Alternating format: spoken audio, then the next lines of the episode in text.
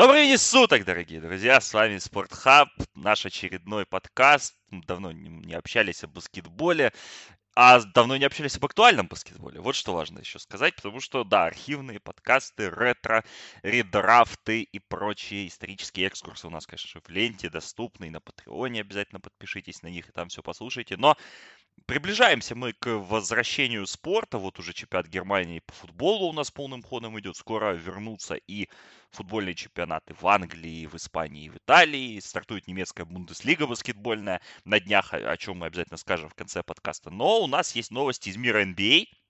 Новости вполне себе актуальны, потому что наконец-то вот вчера, 4 июня, правление лиги утвердило план доигровки сезона. План который начнут реализовывать с 31 июля. То есть 31 июля у нас вернутся наконец-то матчи НБА, которые у нас забрали 12 марта. Тогда мы помним все эти прекрасные события, связанные с матчем э, Оклахомы Юта с Руди Габером и с тем, что, в принципе, случилось позже. Поэтому вот у нас, по крайней мере, есть понимание того, когда у нас вернется НБА, когда у нас вернется большой баскетбол. И, собственно, есть уже понимание и будущих всех моментов. И вот эти все нюансы детали плана, как это будет, как мы это все видим. Сегодня мы будем обсуждать в нашем очередном подкасте. Я Александр Прошута и со мной Алексей Борисовский. На связи. Леш, привет. Всем привет. Надо стоит сказать э, ура, ура, ура. Наконец-то есть действительно что обсудить. Ну да, актуально на самом деле, потому как вот все эти гипотетика, вся вот эта групповые этапы, Э, те, те форматы, те всякие такие, это все уже как бы в прошлом. У нас есть четкий формат доигровки сезона, у нас есть даты, у нас есть протоколы достаточно понятные, поэтому вот мы сейчас это все и будем обсуждать. Ну тогда начнем уже, не откладывая в долгий ящик. Вчера команды проголосовали 29 к 1 за возобновление сезона по этой формуле. Единственной командой, которая была против, был Портленд. Э, почему-то, не знаю, но им вроде бы, как говорят, нравилась больше формула на 20 команд с групповым этапом. Видимо, в Портленде большие фанаты футбола э, собраны, э, европейского и мирового. Так вот, 31 июля в Disney World в Орландо все это дело начнется. Участвовать в доигровке будут 22 команды, 16 команд, которые идут в зоне плей-офф. Я их назову, потому что уже даже забываешь, кто, кто там есть вообще в этой НБА. Это Милуоки, Торонто, Бостон, Майами, Индиана, Филадельфия, Бруклин и Орландо на востоке. Лейкерс, Клиперс, Денвер, Юта, Оклахома, Хьюстон, Даллас и Мемфис на западе. Это 16 команд, которые участвуют по понятным причинам. И еще 6 команд к ним добавили. К ним добавили команды, которые находятся в 6 и менее поражениях от зоны плей-офф. Это Новый Орлеан, Портленд, Сан-Антонио, Сакраменто, Феникс, пять западных команд и Вашингтон Визардс, которые, собственно, на Фениксу должны что-то послать, какую-то коробочку чего-то э, за то, что они тоже оказались в этой доигровке. В общем-то, все команды пройдут по 8 игр. Э, по календарю там мы еще скажем, какие есть нюансы. И если э, и за восьмое места может быть плей турнир в, в обеих конференциях, но при условии, если восьмая команда имеет отрыв меньше четырех побед от девятой команды. В таком случае восьмая и девятая команда играют между собой мини-серию, в которой девятая команда должна обыграть восьмую дважды. То есть, если девятая команда выигрывает если восьмая команда, вернее, выигрывает у девятой первый же матч, то серия заканчивается. Восьмая команда идет автоматически в плей-офф. Девятой команде нужно выиграть два раза у восьмой, чтобы попасть в плей-офф. Соответственно, вот такие вот правила. Потом плей-офф в традиционном формате. Я вот не совсем, кстати, понимаю, почему не сокращена серия первого раунда. Но игры, игры нужны, наверное, NBA и все вот это вот э, подобное. В общем, как тебе вообще этот формат на 22 команды, не на 20, не на 24, как в хоккее и так далее и тому подобное? Какие у тебя мысли возникают? И вот и, а, почему вообще Феникс Вашингтон? И что вообще забыли здесь Феникс и Вашингтон? Ну, честно говоря, мне не очень, потому что вот э, ну, та гипотетика, которая обсуждалась, да, перед уже полученной нами конкретикой, она выглядела, ну, как-то сочнее. При этом я не был э, фанатом не системы групповой, да, но даже вот, э, ну, вот эта вот система групповых этапов, которая там обсуждалась на рингере активно, Конором, то она тоже выглядит получше, чем вот этот какой-то, ну, даже не знаю, что это, как какой-то полуфабрикат получается или что. Всего одна команда на Востоке, и там сразу целый ряд команд там на Западе будет рубиться. Ну, в принципе, с спортивной точки зрения наверное, это выглядит, ну, каким-то таким приемлемым, да, вариантом, потому что все-таки действительно будут играть ну, будут играть хотя бы те, у кого есть хотя бы какие-то призрачные шансы. Хотя какие шансы у, э, у Вашингтона, честно говоря, и у Феникса, я, честно говоря, не знаю. Ну вот, ну для Феникса, я думаю, что было очень важно хотя бы вообще попасть вот в такие матчи.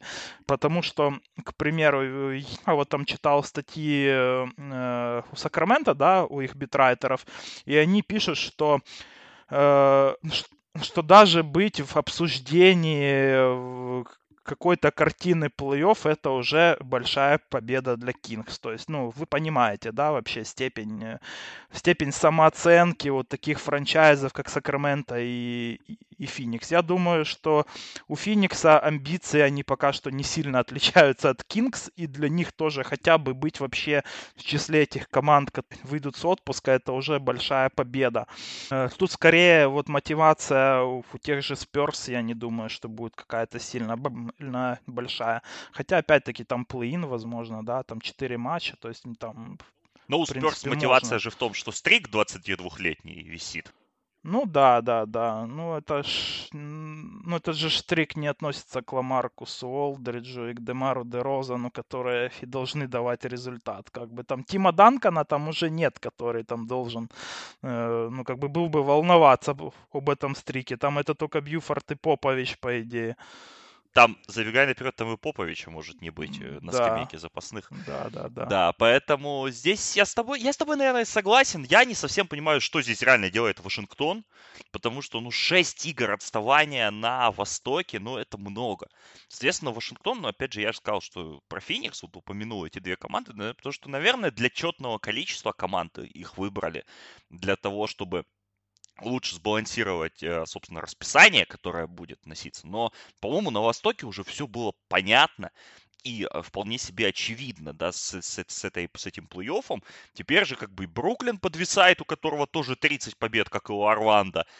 Поэтому здесь, ну, опять же, подвисает это. Вашингтон надо выиграть 8 игр из 8, да, скорее всего, и надеяться на то, что Бруклин и Орландо совсем будут тох, тухлые и дохлые э, в процессе этой доигровки, хотя стоит здесь, наверное, оговориться, что не будет участвовать в доигровке Кевин Дюрант, ну, по крайней мере, так об этом говорят. По Карри Ирвингу не так э, конкретно все, потому что у него и травма-то, конечно, была менее, менее значительная, но вот я смотрю на расписание Вашингтона, у них оставшиеся ближайшие игры Бостон, Оклахома, Филадельфия, Бруклин, Атланта, Милуоки, Бостон, Феникс.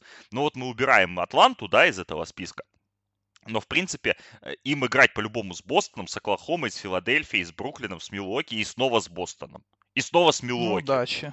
Удачи. Да, поэтому, опять же, вот ну, здесь важная оговорка, что расписание матчей еще не утверждено, но э, инсайдеры все говорят о том, что вот если, допустим, у вас вот расписание, которое остается, оно является базой для расписания, которое будет уже непосредственно в Орландо. То есть, если Вашингтон действительно нужно играть с Бостоном, Оклахомой, Филадельфией и Бруклином в ближайшие четыре игры, то эти игры у них и состоятся, как, в принципе, запланировано. Чем уже заменять игры с теми же там Атлантой э, и другими командами, там Шарлотом, ну, не знаю, условно, да, там Детройтом, это уже лига там будет придумывать и будет додумывать. Ну, говорят, что будет там следующий матч по расписанию. То есть вот ты пропускаешь тот матч, который там вот против тех соперников, которых не будет, и играешь э, следующий в твоем расписании против тех, э, ну, которые есть в, э, у тебя в наличии. Ну, вообще, я так думаю, что Брэдли Билл просто очень хочет там себе в Диснейленд поехать. Потому Вашингтон вот в этом списке есть. И вообще, э, как пишут опять-таки инсайдеры, вот этот вот формат, ну, то мы им обязаны во многом как раз-таки Майклу Джордану. Хотя, казалось бы, где тут Шарлот, да, вот, который на встрече владельцев настоял, что э, что не нужно что-то придумывать слишком сложное, потому что люди не поймут. И, нужно какой-то вариант э, попроще принимать, и чтобы он был понятен людям и таким образом, в общем. Потому, если кого-то не устраивает такой формат, то и кто-то хотел бы что-то более сложного из того, что обсуждалось, да, в гипотетических моделях, э, то можете смело в Твиттере тегать Майкла Джордана и писать ему, какой он нехороший человек. Я бы еще бы добавил партнера Майкла Джордана по чемпионскому Чикаго, Стива Кера, который за последние два месяца раздал примерно 15 интервью на тему того, что мы уже не хотим играть. Вообще, мы, в принципе. Мы, мы, не, мы не собираемся возобновлять сезон, потому что Golden State э, были же первой командой, которая математически шансы потеряла на выход в плей-офф еще до коронавируса. Буквально там за три дня до этого они официально закончили э, с, с шансами на плей-офф. А, поэтому, кстати, я помню, 4,2, по-моему, на это коэффициент был перед сезоном. Я на это ставил, кстати говоря. Надо потребовать свой выигрыш. вот, э, у букмекерской конторы. Поэтому, да, э, Golden State тоже, кстати, ну вот важно тут уже упомянуть, что команды, которые Миннесота, Golden State, Кливленд, Атланта, Детройт, Нью-Йорк, Чикаго и Шарлотт встретимся в следующем сезоне. Или, как минимум, на драфт-лотерее, э, которая там состоится, потому что эти команды уже мы в этом сезоне не увидим. К сожалению, да, Трея Янга не увидим, э, Святослава Михайлюка, опять же, э, всех звезд Кливленда Зато и так далее. Алексей Лэнь будет. Да, будет Алексей Лэнь участвовать да, в доигровке за Сакраменто Кингс. Но вот по поводу Вашингтона я бы еще добавил, что после того, как утвердили этот формат, сразу же появились новости о том, что Джон Волл, по мнению команд, которые будут участвовать в этой доигровке, может вернуться на паркет. Мол, есть такая уверенность у команд, которые с Вашингтоном должны играть по календарю, в частности, соперники по Востоку. Но сам Джон Волл в интервью американской прессе заявил, что не собирается э, выходить на паркет в этих матчах. Хотя... Но готов на 110%. Да, ну, это тоже интересно. Ну, как по мне, пару матчей бы мог вполне провести. Чисто там побегать э, на лимите минут чтобы понять, что он вообще может перед стартом следующего сезона. Кстати, я бы еще добавил здесь про коэффициенты, потому что букмекеры, они опасаются возвращения и Дюранта, и Ирвинга у Бруклина, потому что в Лас-Вегасе понизили коэффициенты э, на чемпионство Бруклина со 150 к 1 к 6, э, э, и на 60 к 1. И при этом они открыто заявляют, что ну, мы не хотим рисковать, а вдруг они действительно вернутся. Это, наверное, говорит, что э, ну, раз такие люди, которые, ну, они в курсе всего, то, э, ну, вот если у них еще нет никакой конкретики и понимания, то, ну, возможно, мы увидим в этом году как минимум Ирвинга, да, в этом сезоне. Э, а может быть и Дюранта даже. А может букмекеры просто байтят. Ну, мы вспоминали эту историю, да, в одном, по-моему, в мейлбеге мы это вспоминали, что Шон Маркс, э, генеральный менеджер Бруклина, давая интервью новозеландской прессе, Шон Маркс у нас оттуда как раз, да, он говорил о том, что Дюранта, в принципе, готов играть, ну, по его мнению, по мнению Маркса. Но он говорил, что я же не врач, и нужно делать скидку на то, что сам Кевин будет э, говорить и делать, да, после того, как эти двое тренера слили в Бруклине, то как бы Маркс мог оказаться бы и следующим после них э, в случае неосторожных каких-то действий, поэтому я лично Дюранта на площадке не жду, а вот Скайри, ну вот опять же, вот вокруг него какая-то такая витиеватость наблюдается, поэтому я бы вот его возвращение на паркет все-таки не исключал, но опять же травма у него не такая серьезная, не такая мощная. Но Бруклин мы увидим обязательно в доигровке. Вот интересно, кстати, глянуть, что у них сейчас по расписанию будет. Ну, там, очевидно, тоже будет им э, не так весело, как хотелось бы. У Бруклина у нас игра с Golden State, понятное дело, пролетает. Потом они играют с Клиперс, с Сакраменто, с Вашингтоном, с Бостоном, с Орландо, снова с Клиперс и снова с Орландо. Это вот ближайшие 8 игр, э, которые есть у Бруклина. То есть борьба за седьмое место на, на Востоке обещает быть ожесточенной, потому что Орландо с Бруклином сыграют аж два раза между собой. Ну, должны, по крайней мере, сыграть. Давай тогда перейдем к, к деталям, собственно, этого всего формата, как это все будет происходить с точки зрения вот подготовки и прочего. 30 июня запланировано начало тренировочных лагерей в командах. Команды первую неделю будут тренироваться на своих домашних э, аренах по всей Америке. Затем 7 июля команды должны слететься в Орландо за три недели до рестарта сезона. И с 9 по 11 июля, собственно, начинается тренировочный лагерь в самом Орландо, в Disney World, где есть три площадки. на которых, собственно, будут проходить матчи. И что важно заметить, а, что сами Орландо Мэджик тоже не будут иметь доступа к своему тренировочному лагерю, то есть они должны будут заселиться вот в этот кампус, в этот бабл и вместе с остальными участниками там, собственно, все, все это дело тренироваться. Регулярный сезон продлится 16 дней с 31 июля. Будут проводить команды от 5 до 7 игр в день. Будет э, три площадки, скорее всего три, но две точно, скорее всего три. 4 часа между матчами на каждой площадке для того, чтобы все протереть, там, дезинфицировать и, помыть. Потом уже, э, а вот, и ожидается, что вот в этом э, мини-регулярном сезоне одна команда, каждая, вернее, команда по разу сыграет back-to-back, то есть два дня подряд. Ну и затем уже начинается у нас плей-офф, говорится о том, что плей-офф NBA э, будет из-за отсутствия перемещений, путешествий э, и прочего, что плей-офф будут э, максимально агрессивно сдвигать по срокам. То есть, если серия заканчивается, если команды готовы, то мы сразу переходим к следующей серии, не ждем запланированных дат. И финальная серия, которая должна закончиться 12 октября, это э, предположительная дата седьмого матча финала, финальная серия будет играться через день, не как э, раньше было, да, там домашние матчи через день, потом пауза, потом другие моменты. Опять же, здесь все команды в одном месте, можно играть спокойно и чаще, я думаю, но финалы будут играться через день. Вот так вот это все будет выглядеть. По тестированию тесты планируют проводить каждый день.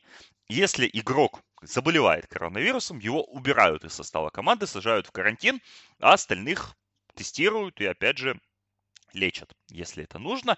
И важный еще вопрос с тем, что допускать ли родственников э, внутрь этого бабла, потому что профсоюз игроков, ну и сами игроки, собственно, выступают за то, что 74 дня многим из них будет не просто сидеть без жены и детей, но NBA а пока что против этого, и вот это сейчас вызывает такие самые ярые бурления. Возможно, этот доступ в бабл будет меняться э, со временем, пока что здесь еще нету такого четкого понимания, но говорят, что игрокам придется сидеть в, в, этих, в, в этом комплексе, в этих гостиницах. Из развлечений у них точно будут рестораны и гольф, а вот по остальному пока не ясно.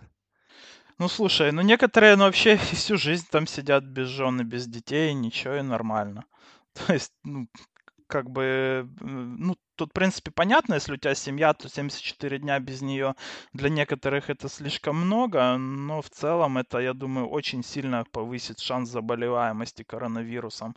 А как мы видим сейчас даже на примере УПЛ, там то же самое, да, где просто почти весь состав Карпат с главным тренером э, сдали положительный тест, и их просто на карантин посадили, то эта ситуация, конечно, может ну, вообще развиваться э, этот сезон вообще как угодно. То есть настолько настолько непредсказуемая ситуация, что тут сложно что-то прогнозировать на самом деле.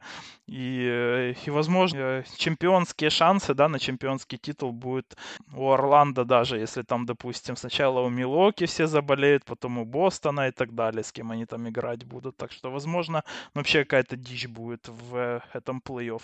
Ну, еще надо сказать, что да, действительно, это же еще вот этот, этот план, это только НБА договорилась, да, между собой, а, а с игроками еще нет как бы соглашения соглашения. Они были в тесном контакте, так что, по идее, там какое-то понимание и принятие хотя бы общих базисов да, этого формата, оно должно быть, но вот такие э, детали, которые ты озвучил, они еще, конечно, и не утрясены. И что там по финансовой составляющей, по зарплатам, ну, пока что тоже я не видел никакой информации особой, будут ли полные зарплаты или какое-то сокращение частичное. Как, например, вот в MLB сейчас э, ну, очень жестко там зарубился э, э, и лига, и профсоюз игроков именно в плане зарплат, в плане финансовой составляющей. Ну вот о том, что то, что писали на ESPN, писал Бобби Маркс, о том, что 15 июня ожидается следующие чеки игрокам зарплатные. Опять же, сокращение на 25% не исчезает из них. И, скорее всего, по следующим чекам оно будет продолжаться аж до середины сентября, пока они вот, собственно, не наиграют mm-hmm. какое-то количество матчей. Игроки типа Леброна Джеймса или Стефа Карри, которым э, платили наперед, они у них зарплата будет меньше в следующем сезоне.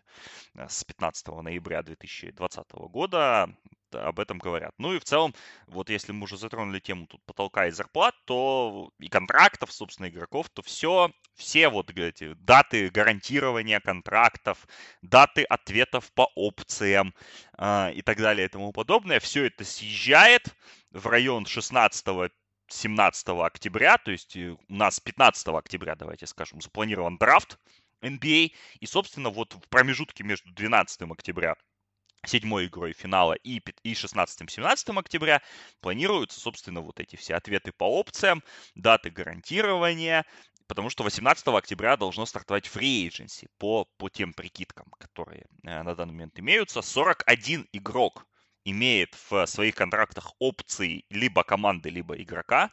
Ну, мы знаем, да, там есть опция игрока у Майка Конли, у Гордона Хейварда, у Андре Драмонда, из таких звездных игроков, да, Оту Портера. Опция команды есть, например, у Святослава Михайлюка в контракте, то есть э, он тоже будет ждать теперь уже октября э, с тем, чтобы вот понять всю эту ситуацию, но да, пока непонятно, какие будут сокращения, насколько упадет потолок, все это пока что еще не до конца обсуждено, но у меня к тебе здесь есть вопрос, можно задать?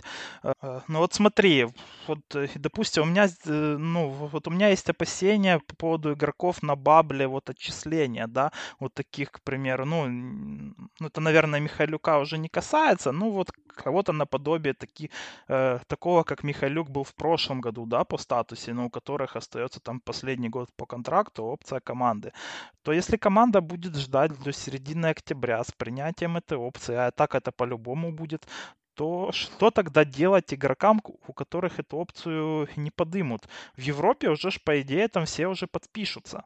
И непонятно, что вообще будет в, в Европе с этим.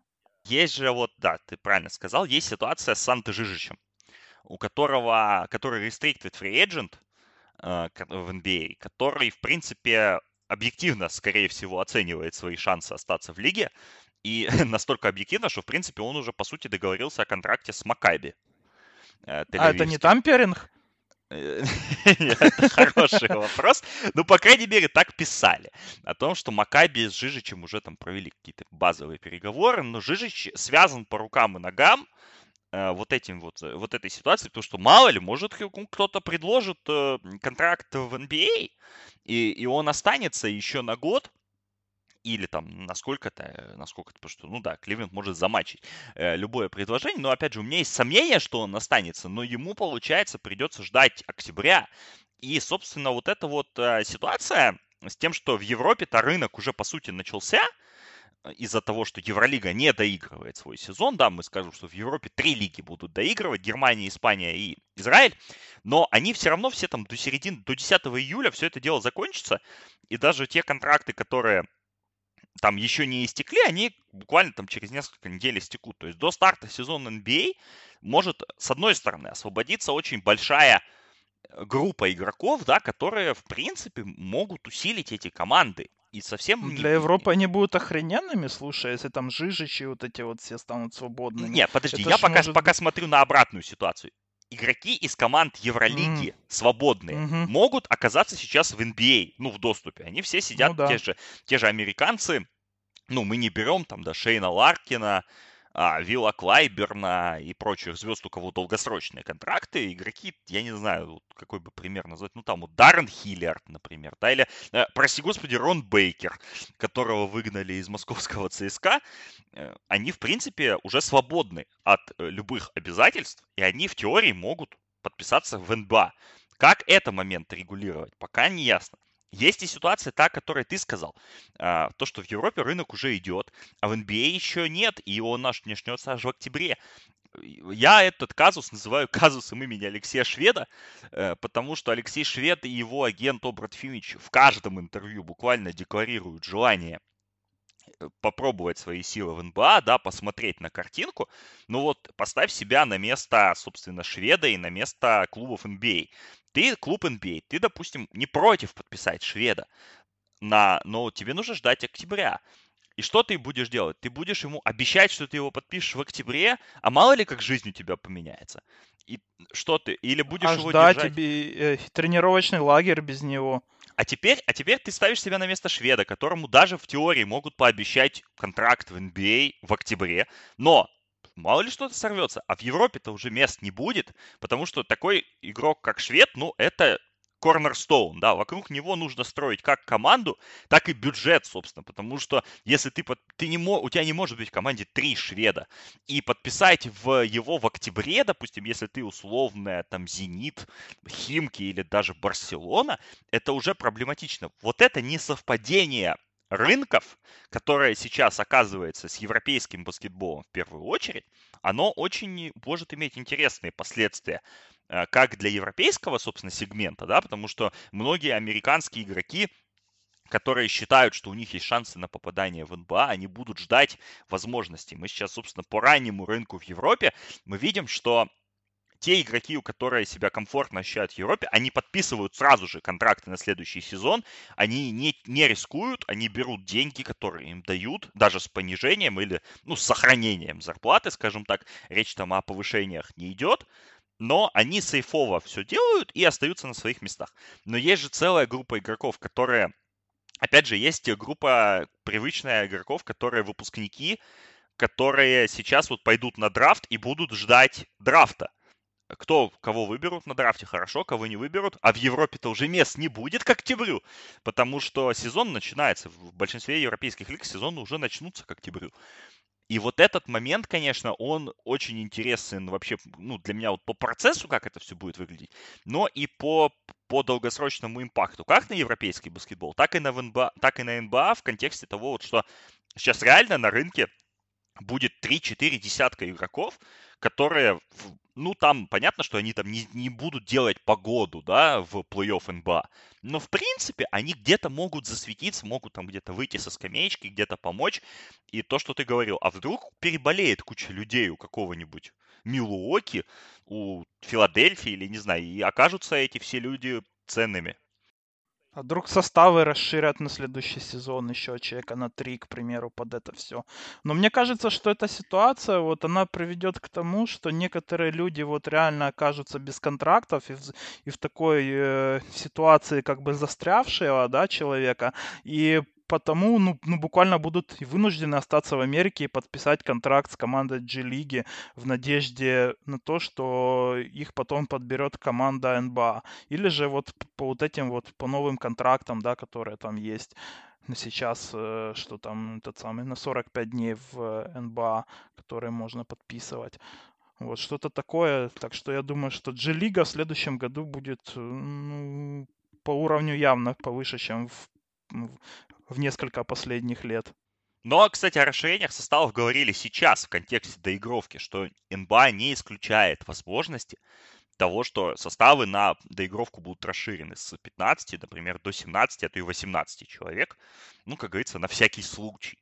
Но, опять же, к какими людьми это все будут доукомплектовывать, кто согласится и на каких условиях все это будет происходить, вот это будет очень интересно посмотреть. Вот мы коснулись этой части. Давай еще скажем обязательно а, момент с тренерами, который вот тоже вылез а, на днях, что NBA а, э, всерьез размышляет о том, чтобы ряд возрастных тренеров остался за бортом этого всего процесса, потому что вот есть у нас, да, 5 тренеров, в частности, главных. Это 71-летний Грег Попович, 69-летний Майк Дентони, 65-летний Элвин Джентри, 62-летний Терри Стотс и 60-летний Рик Карлайл. Это те тренеры, которые находятся в так называемой группе риска по коронавирусу, по возрастной группе риска. И вот NBA выступил заявлением о том, что есть мнение, чтобы этих тренеров не допускать или как-то их ограничить, или не пускать их на скамейку, на что Рик Карлайл публично высказался в адрес Адама Сильвера о том, что да, вообще как бы 60-летние тренеры в NBA а чувствуют себя здоровее и лучше, чем многие люди в 30 лет, на что Сильвер сказал, что мы уважаем ваше мнение и обязательно рассмотрим этот вопрос.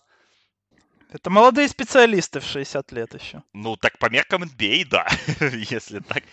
По Майку Де Антони, когда ты его видишь, ты же не, не скажешь, что ему 70 лет почти. Да, сто процентов, да. Вот, э, ну, ну, это...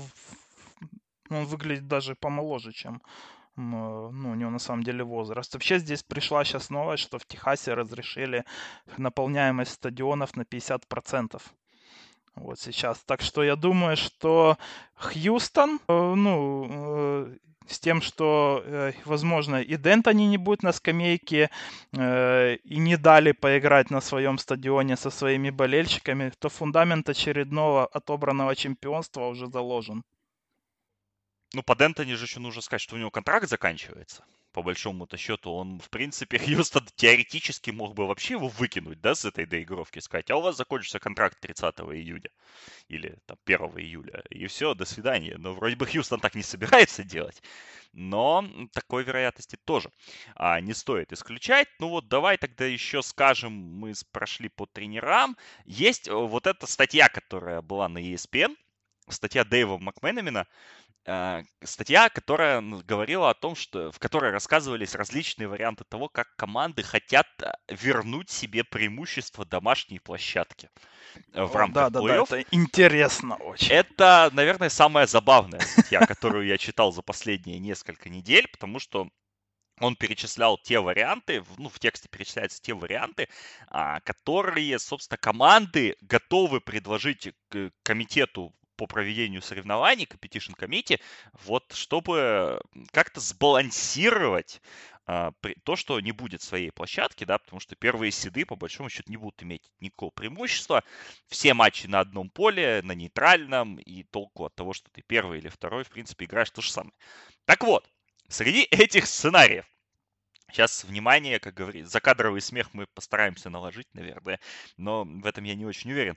Вот, а, предложение номер один. Команда с более высоким посевом получает первое владение во второй, третьей и четвертой четвертях. Предложение номер два. Команда, э, более высокая команда имеет возможность за защитить одного игрока седьмым фолом.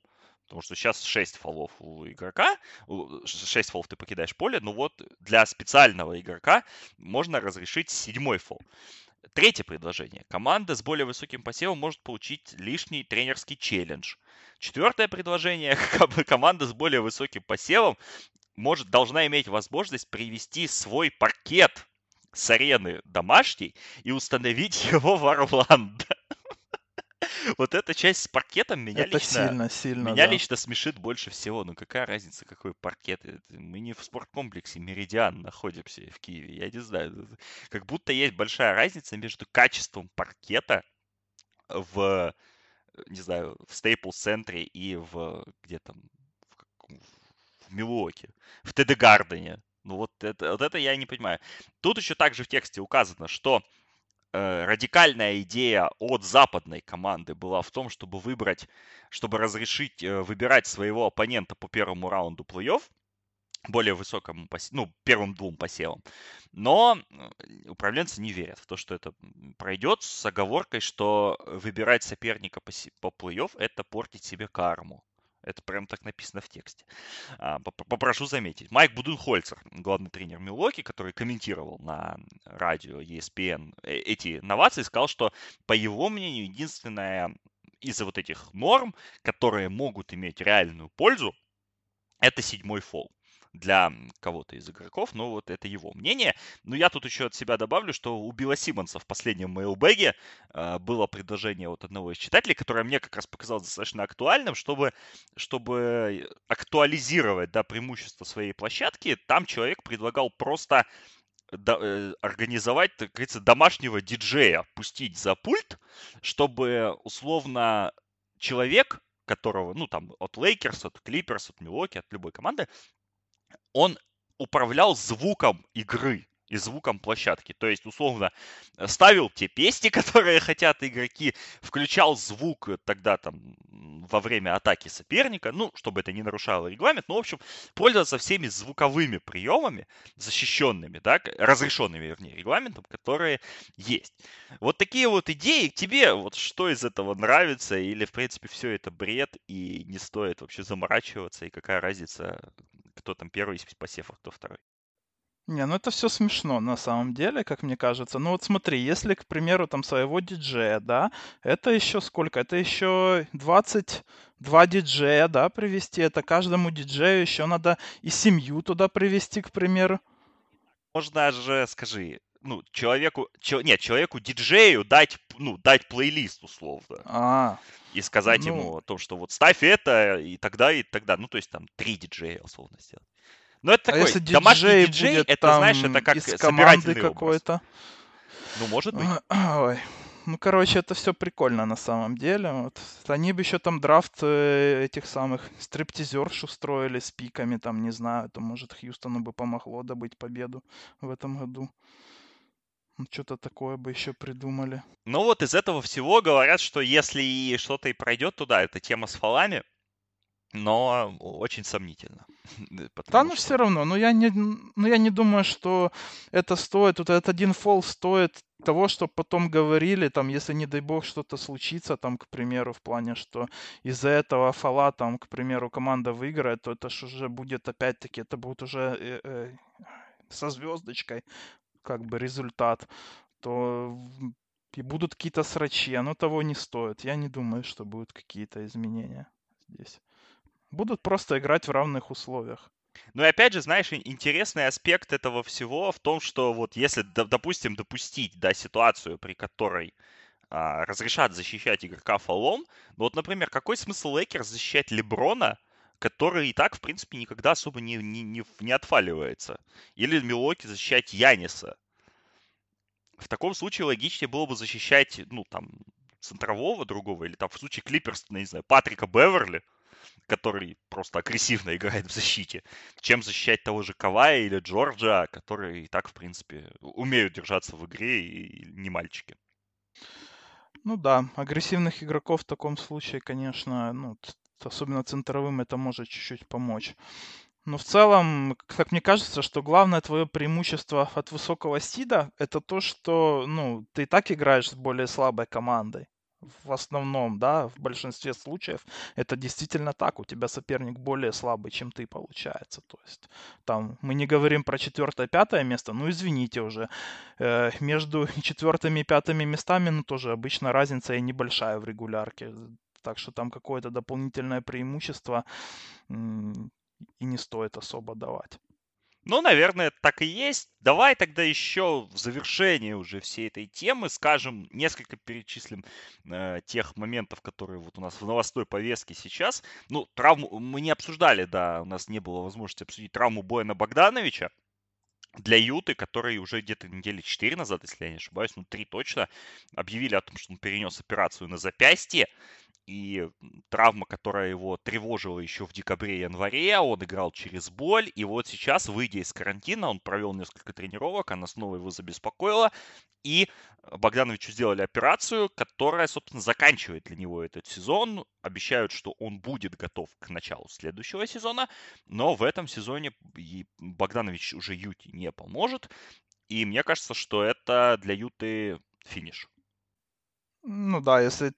Ну тем более, если бы Юта играла еще в первом раунде с Хьюстоном, это и так был бы финиш. А так, в принципе, может даже и с Оклахомой тоже. Ну вот да, Джордж Янг ожидается будет больше всего минут получать э, на позиции Богдановича. Ну и тогда тоже уже останемся на Западе. Вчера президент Денвера Тим Коннелли э, в интервью местной прессе сказал о том, что Никола Йокич готов, э, его тело готово к пляжному сезону. У него есть пресс, у него есть кубики. И, в принципе, мы видели фотографию Йокича в соцсетях одну, я не знаю, это не в его аккаунтах. Ну, э, мне показалось, что он выглядел как человек, который два месяца болел кишечным гриппом. То есть он похудел, мягко говоря, радикально. Вот ты вообще веришь в такие метаморфозы? Это главный шок э, ну, вообще последних месяцев для меня лично. Я когда увидел Йокича, ну я тоже подумал, что ему было очень плохо, ну вот реально несколько месяцев человек просто не ел. Ну, по той фотографии так и видно. Но вот теперь плюс, это ему вообще поможет или помешает? Ну, честно говоря, не знаю, но это не, ну, это не всегда помогает. То есть, в основном, конечно, когда люди худеют, это хорошо как бы для спортсмена, да, ну и в целом, наверное, и для человека. Но когда ты худеешь прям э, настолько резко, это не всегда помогает. А, и Ой, ну, короче, я здесь не знаю, как на самом деле, как будет с Йокичем, потому что всем кажется, что его сила как раз-таки в мамкиных пирожках сербских. Да, да, с мясом и сыром. Но, в общем, про мамкины пирожки тогда еще скажем, что Лука Дончич остается в Словении.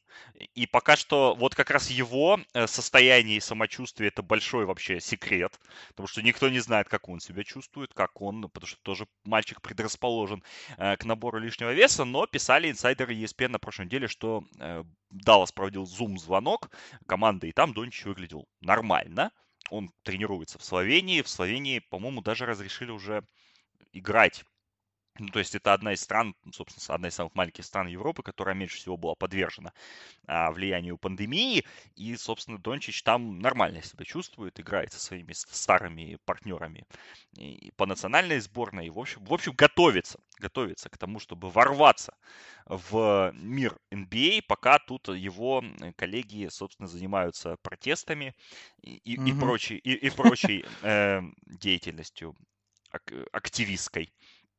А, по фоткам Дончич, ну, в принципе, нормально выглядел. То есть там были фотки э, во время карантина его. Он только очень сильно зарос бородой, потому про второй подбородок точно сказать нельзя, но в принципе нормально выглядел. А вот, кстати, еще добавлю по Йокичу, что глаза у него на фотографии, ну прям грустные-грустные были. Ну да, обычные люди, которые агрессивно похудели и, и собираются светить торсом на пляже, так не выглядят. Это я с тобой, в принципе, э, согласен. Ну, в общем, э, давай тогда еще скажем такой, такой момент, что вчера, собственно, с утверждением всей этой истории и плана доигровки сезона, э, во-первых, у нас, да, закончился сезон для ряда команд о чем мы сейчас обязательно упомянем. Но и у нас появились даты следующего сезона, то есть предполагаемый скелет такой, да, э, дат следующего сезона. Драфт лотерея состоится 25 августа. Драфт НБА запланирован на 15 августа. И, ой, 15 октября, простите, 15 октября. Ну, забавно, что драфт поставили, как и обычно, в четверг. А в четверг э, будет матч Канзас-Сити Баффало Биллс в НФЛ. То есть драфт будет конкурировать с этой прекрасной игрой. Да, будет, с Махомсом. Да, будет с Патриком. Ламело Бол против Патрика Махомса. Э, очень, очень интересное рейтинговое противостояние. Э, пускай и заочное. Вот, 18 октября стартует Free Agency по плану лиги. 10 ноября стартуют тренировочные лагеря. И 1 декабря планируется старт нового сезона, то есть нет 25 декабря, не на Рождество, как говорили многие ранее, а 1 декабря, но говорят о том, что вот именно сдвиг на 1 декабря связан с тем, чтобы успеть закончить сезон до середины июля, потому что Олимпиада же в 2021 году должна теперь у нас состояться, и, собственно, и многие лидеры сборной США, да и международные игроки, типа того же Дончича, Йокича, Габера, Яниса, все хотят принять участие в Олимпиаде, и поэтому, собственно, NBA а не хочет вот такой создавать конфликт расписания, чтобы сезон закончился где-то в середине июля, и команды успели провести успели подготовиться, сборники успели свое сыграть, но и уточняю, что не совсем понятно, этот перенос на декабрь, он зафиксируется уже на будущее, о чем говорили, опять же, многие э, эксперты, и в первую очередь это говорил президент Атланты, это было его предложение о том, чтобы уже перманентно сдвинуть сезон на середину декабря, чтобы не пересекаться с американским футболом, или все-таки это будет разовая акция? Блин, ну это было бы круто на самом деле. Мне вот, вот всегда очень сложен был октябрь, ноябрь, когда все лиги сразу. А вот э, если НБА будет начинаться где-то декабря, где-то даже возле Рождества, и заканчиваться в конце июля, это было бы реально круто. То есть, э, ну, к примеру, НБА заканчивается в конце июля, то есть там сразу же драфт, да, в последних днях июля, и август это free agency, и потом сразу же начинается НФЛ. Э, то в таком случае тогда у нас был бы какой-то спорт э, на протяжении всего времени, да, ну, потому что как бы бейсбол многие спортом не считают, к сожалению, э, вот, ну, так бы у нас, э, ну, ну, как бы более плавно, да, был бы вот этот переход от НБА к НФЛ, к примеру. Да, я с тобой согласен, но те оппоненты, да, вот этой теории, они говорили о том, что несколько опасно сдвигать игры на такой летний период, потому что многие уже люди в отпусках, многие люди там, ну, в Америке, да, там меньше будет, может быть, посещаемость, но, а, но в то ну же да, время говорят, но в то же время говорят о том, что, ну, а все равно решает это же все телевидение, по большому счету, а какая разница, откуда смотреть матчи, если они все равно будут, посмотрят люди и на курорте. Ну, как бы все равно на пляже там, ну, у людей, в принципе, я здесь, ну, как бы тоже могу согласиться с тем, что все-таки июль основной месяц, наверное, у всех для отпусков июль-август, и вниманием, ну, ну, может быть, не такое. Ну, хотя это было бы, ну, ну, вот лично мне это было бы удобнее намного, если бы так бы начиналось.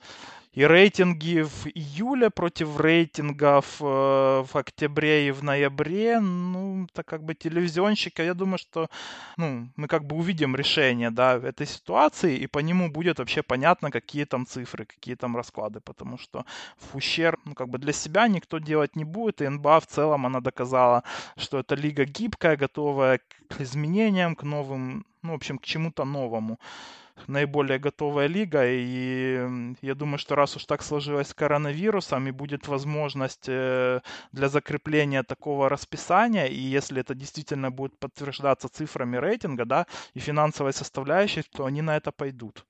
Да, я с тобой здесь абсолютно согласен. Ну вот как раз у NBA есть сезон, чтобы понять, посмотреть. И, но, как говорят, что потери от пересечения с НФЛ очень большие э, у лиги, и, в принципе, этот момент как-то можно оптимизировать, опять же, с учетом возможного падения потолка, скорее всего, неизбежного падения потолка, это может быть важным а, фактором.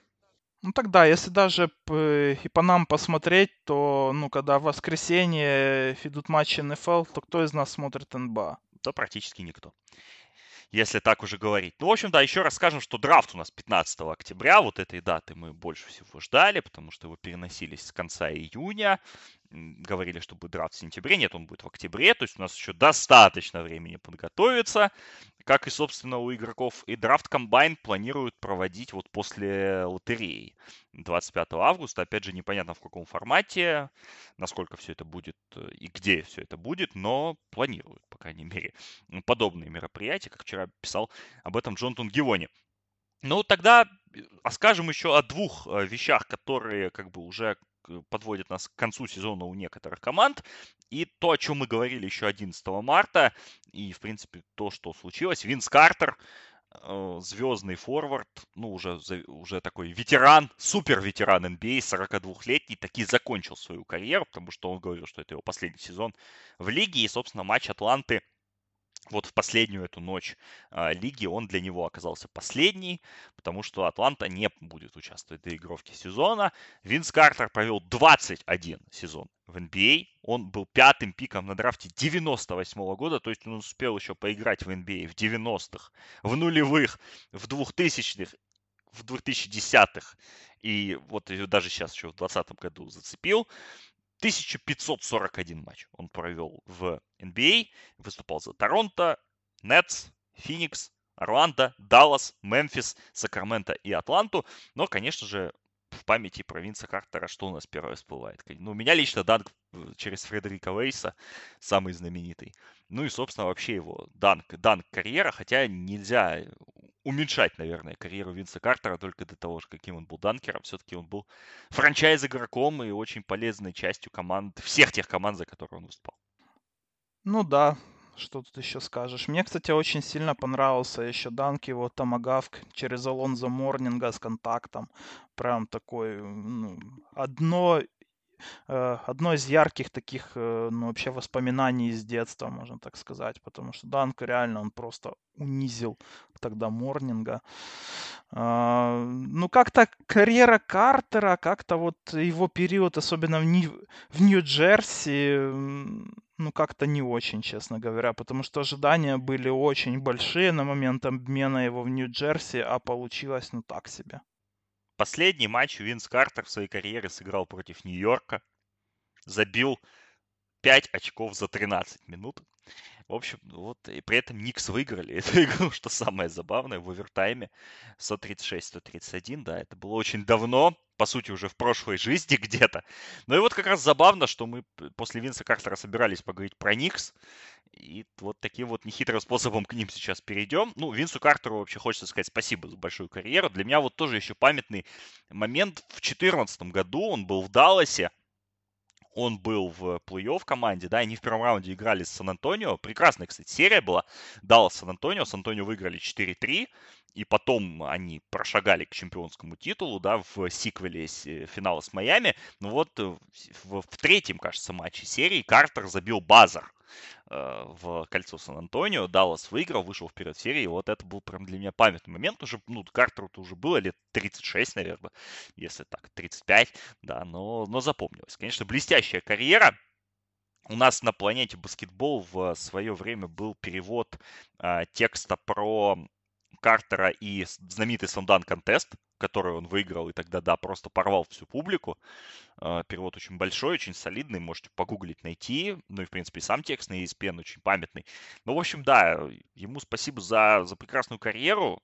Ну, а мы перейдем к, к менее возвышенным вещам, как мы уже сказали. Никс, которые вот после вчерашних мероприятий наконец-то получили легитимное право собеседовать главных тренеров и начать процедуру формального поиска нового главного тренера, потому что мы помним, что Дэвид Фитцдейл еще в начале сезона был уволен, после него был Майк Миллер, который достаточно, в принципе, неплохо руководил командой на своем отрезке, но Никс, как мы знаем, поменяли полностью, э, ну не полностью, частично поменяли менеджмент. Теперь у них Леон Роуз, бывший агент, э, рулит всем процессом. Он стал вице-президентом по баскетбольным операциям. Скотт Перри, генеральный менеджер, остался в команде на той же самой роли. Но именно Роуз теперь стал таким главным decision-мейкером.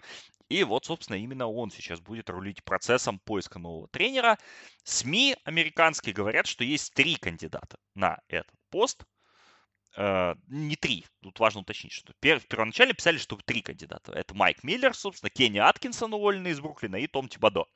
Затем к этому списку добавился бывший тренер Никс Майк Вудсон, который будет э, проходить собеседование. И вот уже в момент записи нашего подкаста появилась новость о том, что Никс рассматривают кандидатуру Джона Калипари на пост, э, на пост главного тренера команды. Ой-ой-ой. Джона Калипари. И также еще в расширенном списке есть Джерри Стекхаус, который э, выигрывал Лигу развития в качестве тренера Торонто Рэпторс несколько лет назад, но в прошлом году ушел в колледж, он тренировал Вандербильт не совсем сказать успешно, но, в общем, остался он на радарах. Ну вот Джон Калипари появился в этом списке, но том Тибадо является главным фаворитом, heavy favorite, как, как писали медиа, настолько heavy, что он, в принципе, уже начал заманивать к себе потенциальных ассистентов. Uh, то есть он настолько уверен в том, что это работа его, что вот он уже таким вот занимается э, процессом. Что ты скажешь по этому поводу? Проклятый франчайз, мы вот это все знаем, да, но Том Тибадо, агентом, кстати, которого был Леон Роуз в его бытности агентскую, э, сможет э, действительно ли он получит работу? Или все-таки тебе кажется, что это такие игры, которые могут вырулить в другую сторону? Ну, так сейчас, по-моему, уже в этом сомнений особых нет, и что действительно у него Роуз был агентом, а, ну, как бы свою сеть агенты очень любят. И здесь, кстати, персона Майка Вудсона, она ж не случайно, э, ну, она не случайно вообще всплыла из Стекхауса тоже, потому что они черные. Ну, афроамериканцы, простите. Вот.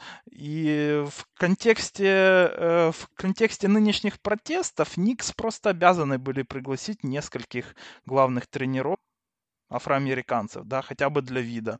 Но здесь, наверное, ни у кого нет сомнений, что Тибода станет главным тренером. Хотя, конечно, выбор ну, вызывает большие вопросы как в плане актуальности тренерской мысли, так и возраста этого специалиста. Ему 62 года, а с нынешними ограничениями это не лучший старт, скажем так. Ну да, наверное, это так и есть. Ну вот мы, кстати, обсуждали эту тему в подкасте про Ламело Бола в нашем драфтовом. И вот Никс, у которых очень высокие шансы на первый пик, а, снова, как, как обычно. Вот Ламело Бол... Ламело к Тибода да, это Ламело Бол к Тибодо в одну команду, это, это очень весело, по-моему, э, может быть. Такой вот социальный эксперимент готовиться, но это еще Никс надо выиграть, кстати, лотерею.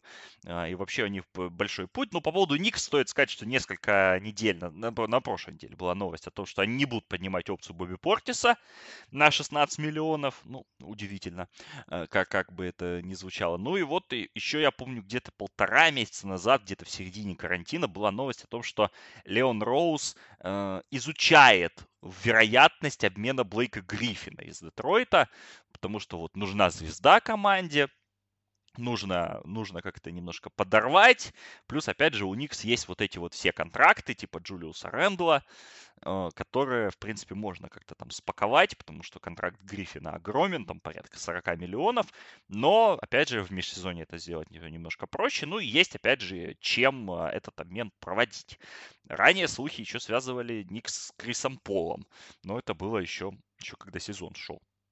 Вот как тебе кажется, у Никс вообще будут какие-то такие э, мувы, или они все-таки пойдут по пути э, разумной перестройки, постепенной и какой-то там... И через драфт, опять же, будут уже набирать себе людей? Ну не мне тебе рассказывать, что когда агента допускают к формированию команды, он туда тащит тупо игроков своего пула. Потому я думаю, мы кого-то все-таки увидим на каких-то завышенных контрактах. Я помню, блин, Лона Бэби в Фениксе, у которого одним из первых мувов было подписание Джоша Чайлдерса на 21 миллион и на 3 года. То есть, который играл до этого в Греции, кажется, уехал в Грецию Чайлдерс. В Олимпиакос. Да, в Олимпиакос. И потом его вернули на такие деньги, на бешеные. Ну, непонятное дело, что ничего там не получилось, ничего хорошего не было. Так что я так думаю, что если вы болеете за Никс, то стоит изучить э, портфолио Леона Роуза и посмотреть, кто у него был э, из игроков. И, ну, собственно, это ваши варианты на усиление или на ослабление. Дерек Роуз, например. Да, например, Дерек Роуз. К, к Тибадо как раз ну, вот, нормально, да. Да, еще Вернет величие. Жаким Ноа. Да, и все, и Джимми Батлера постараются выменять.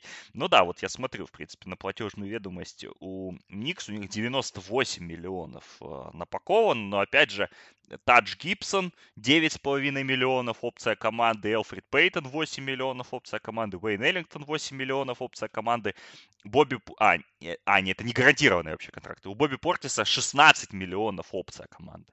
То есть, в принципе, Никс, если очень сильно захотят почиститься, то они смогут порядка 45 миллионов освободить под платежечкой и, по сути, перезапускаться, да. Им, конечно, потом придется платить Митчеллу Робинсону уже совсем скоро. Говорили о том, что и Раджи Булака, у которого 4,2 миллиона, не гарантированный контракт, они не против сохранить у себя в команде. Но, в принципе, да, вот Хартлис, опять же, истекающий контракт 11 миллионов, да, тут, тут вообще есть чем поработать.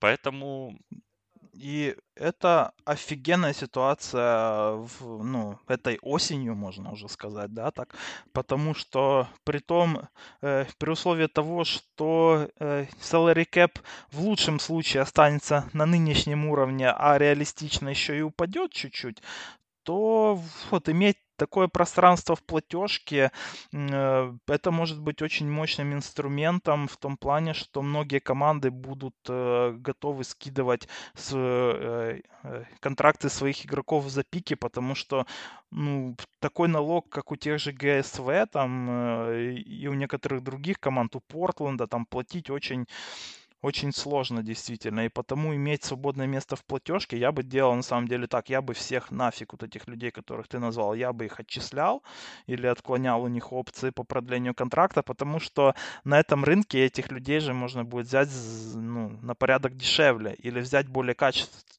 качественных игроков э, за эти же зарплаты. Э, и, и попутно принимать еще плохие контракты других команд за пики. Но это Никс, э, они очень много раз были в таких ситуациях и, и не особо ими пользовались. Потому ну, посмотрим, как будет с Леоном Роузом. Может, он э, это поймет. Ну, например, в прошлом году они были в такой ситуации, да. когда у них была куча места в платежке, но они его запаковали вот этими небольшими контрактиками. Ну, Рэндаллу, да, заплатили много, всем остальным чуть-чуть меньше, но, опять же, 15 миллионов Бобби Портису, 9 э, Гибсону, 8 Пейтону и Эллингтону. Это, конечно, дикие цифры, которые можно было потратить. Ну и вообще, э, завершая уже в платежке, Никс все еще висит контракт Жоакима Ноа.